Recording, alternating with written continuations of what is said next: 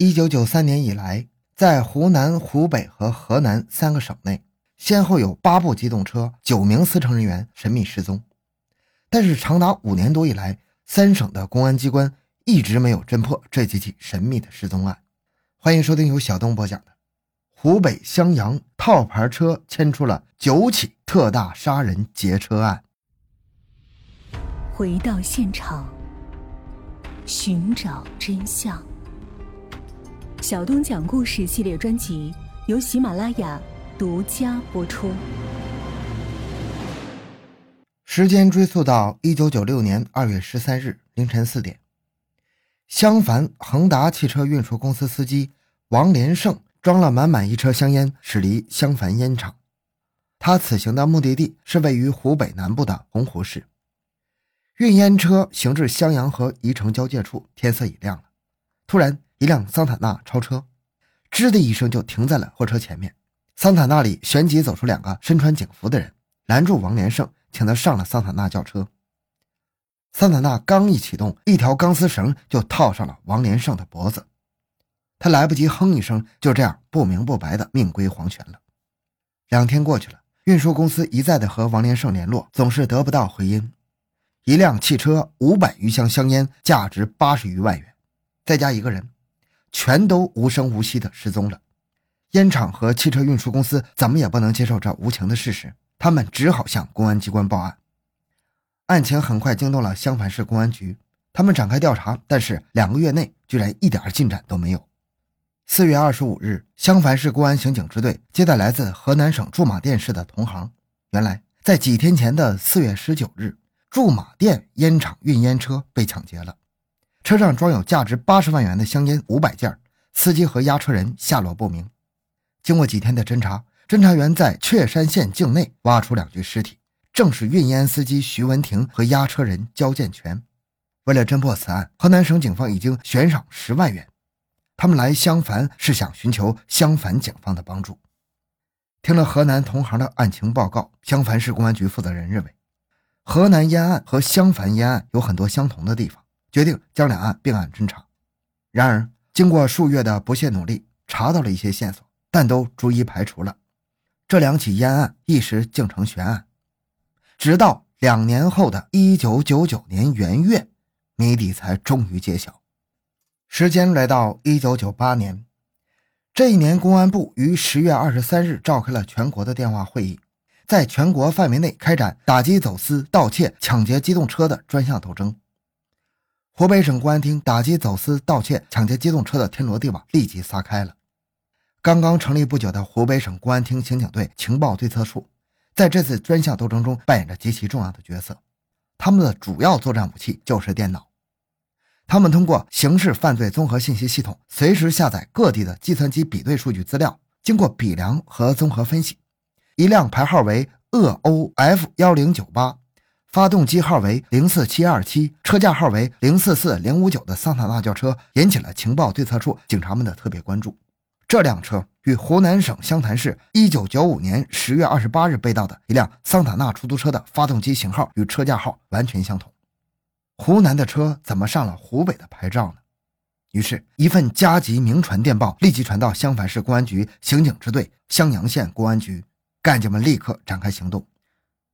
鄂欧 F 幺零九八是襄阳县公安局派出所的一辆警车。购买这辆桑塔纳的中介人是襄樊市高新技术开发区某单位的司机侯某。顾勇一行找到侯某，侯某说，大概是在一九九五年底的时候，襄阳县化肥厂司机王大河找到他，说他有一辆桑塔纳，手续齐全，要他找个买主。于是他就找到了派出所。当晚十点，王大河被请进了襄阳县公安局刑警大队。开始，王大河什么都不讲。经过一晚上的政策攻心，次日凌晨六点，他不得不交代：此车是帮襄樊市一个名号叫袁老大的人卖的。袁当时手持一份河南省固县人民法院的判决书，后经查实，这个判决书是伪造的，说这个车是抵债车。干警通过其他途径了解到，王大河曾是一名小学教师，后来离职，专门做旧车生意。在干警看来，王大河既然做旧车生意，他就不止帮人卖过一辆车。在干警的压力下，王大河不得不交代，他还帮袁老大销过两部车，其中一部是蓝色桑塔纳，一部是幺四零大货车。干警们觉得案情重大，马上将情况上报，专案组也随之成立。袁老大究竟是何许人也？王大河说他也不清楚，他更不知道他住在哪里，平时都是单线联系。王大河还主动提供了一个线索：一个月之前，袁老大提出再次请他帮忙，说他手上有一辆走私车，要他帮忙寻找销路。一九九九年元月十九日上午。王大河在侦查员的安排下与袁老大取得联系。王大河说：“你的车已经找到买主了，买主叫你过来看一下。”狡猾的袁老大却说：“我现在没时间，正在打牌，下午五点再联系吧。”侦查员好不容易熬到下午五点，再次叫王大河与袁老大联系。已经到了吃晚饭的时间了，你能不能请老板们，也就是买主吃个饭呢？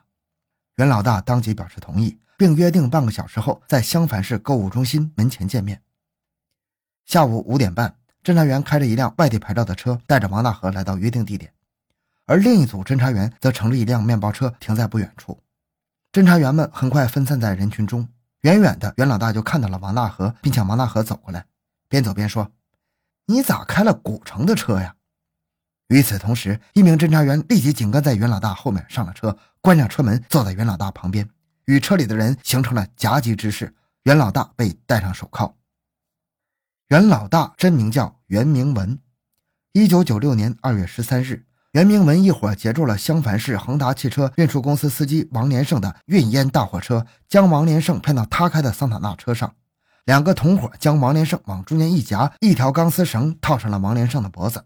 王连胜连哼一声的机会都没有，顿时一命呜呼了。当然。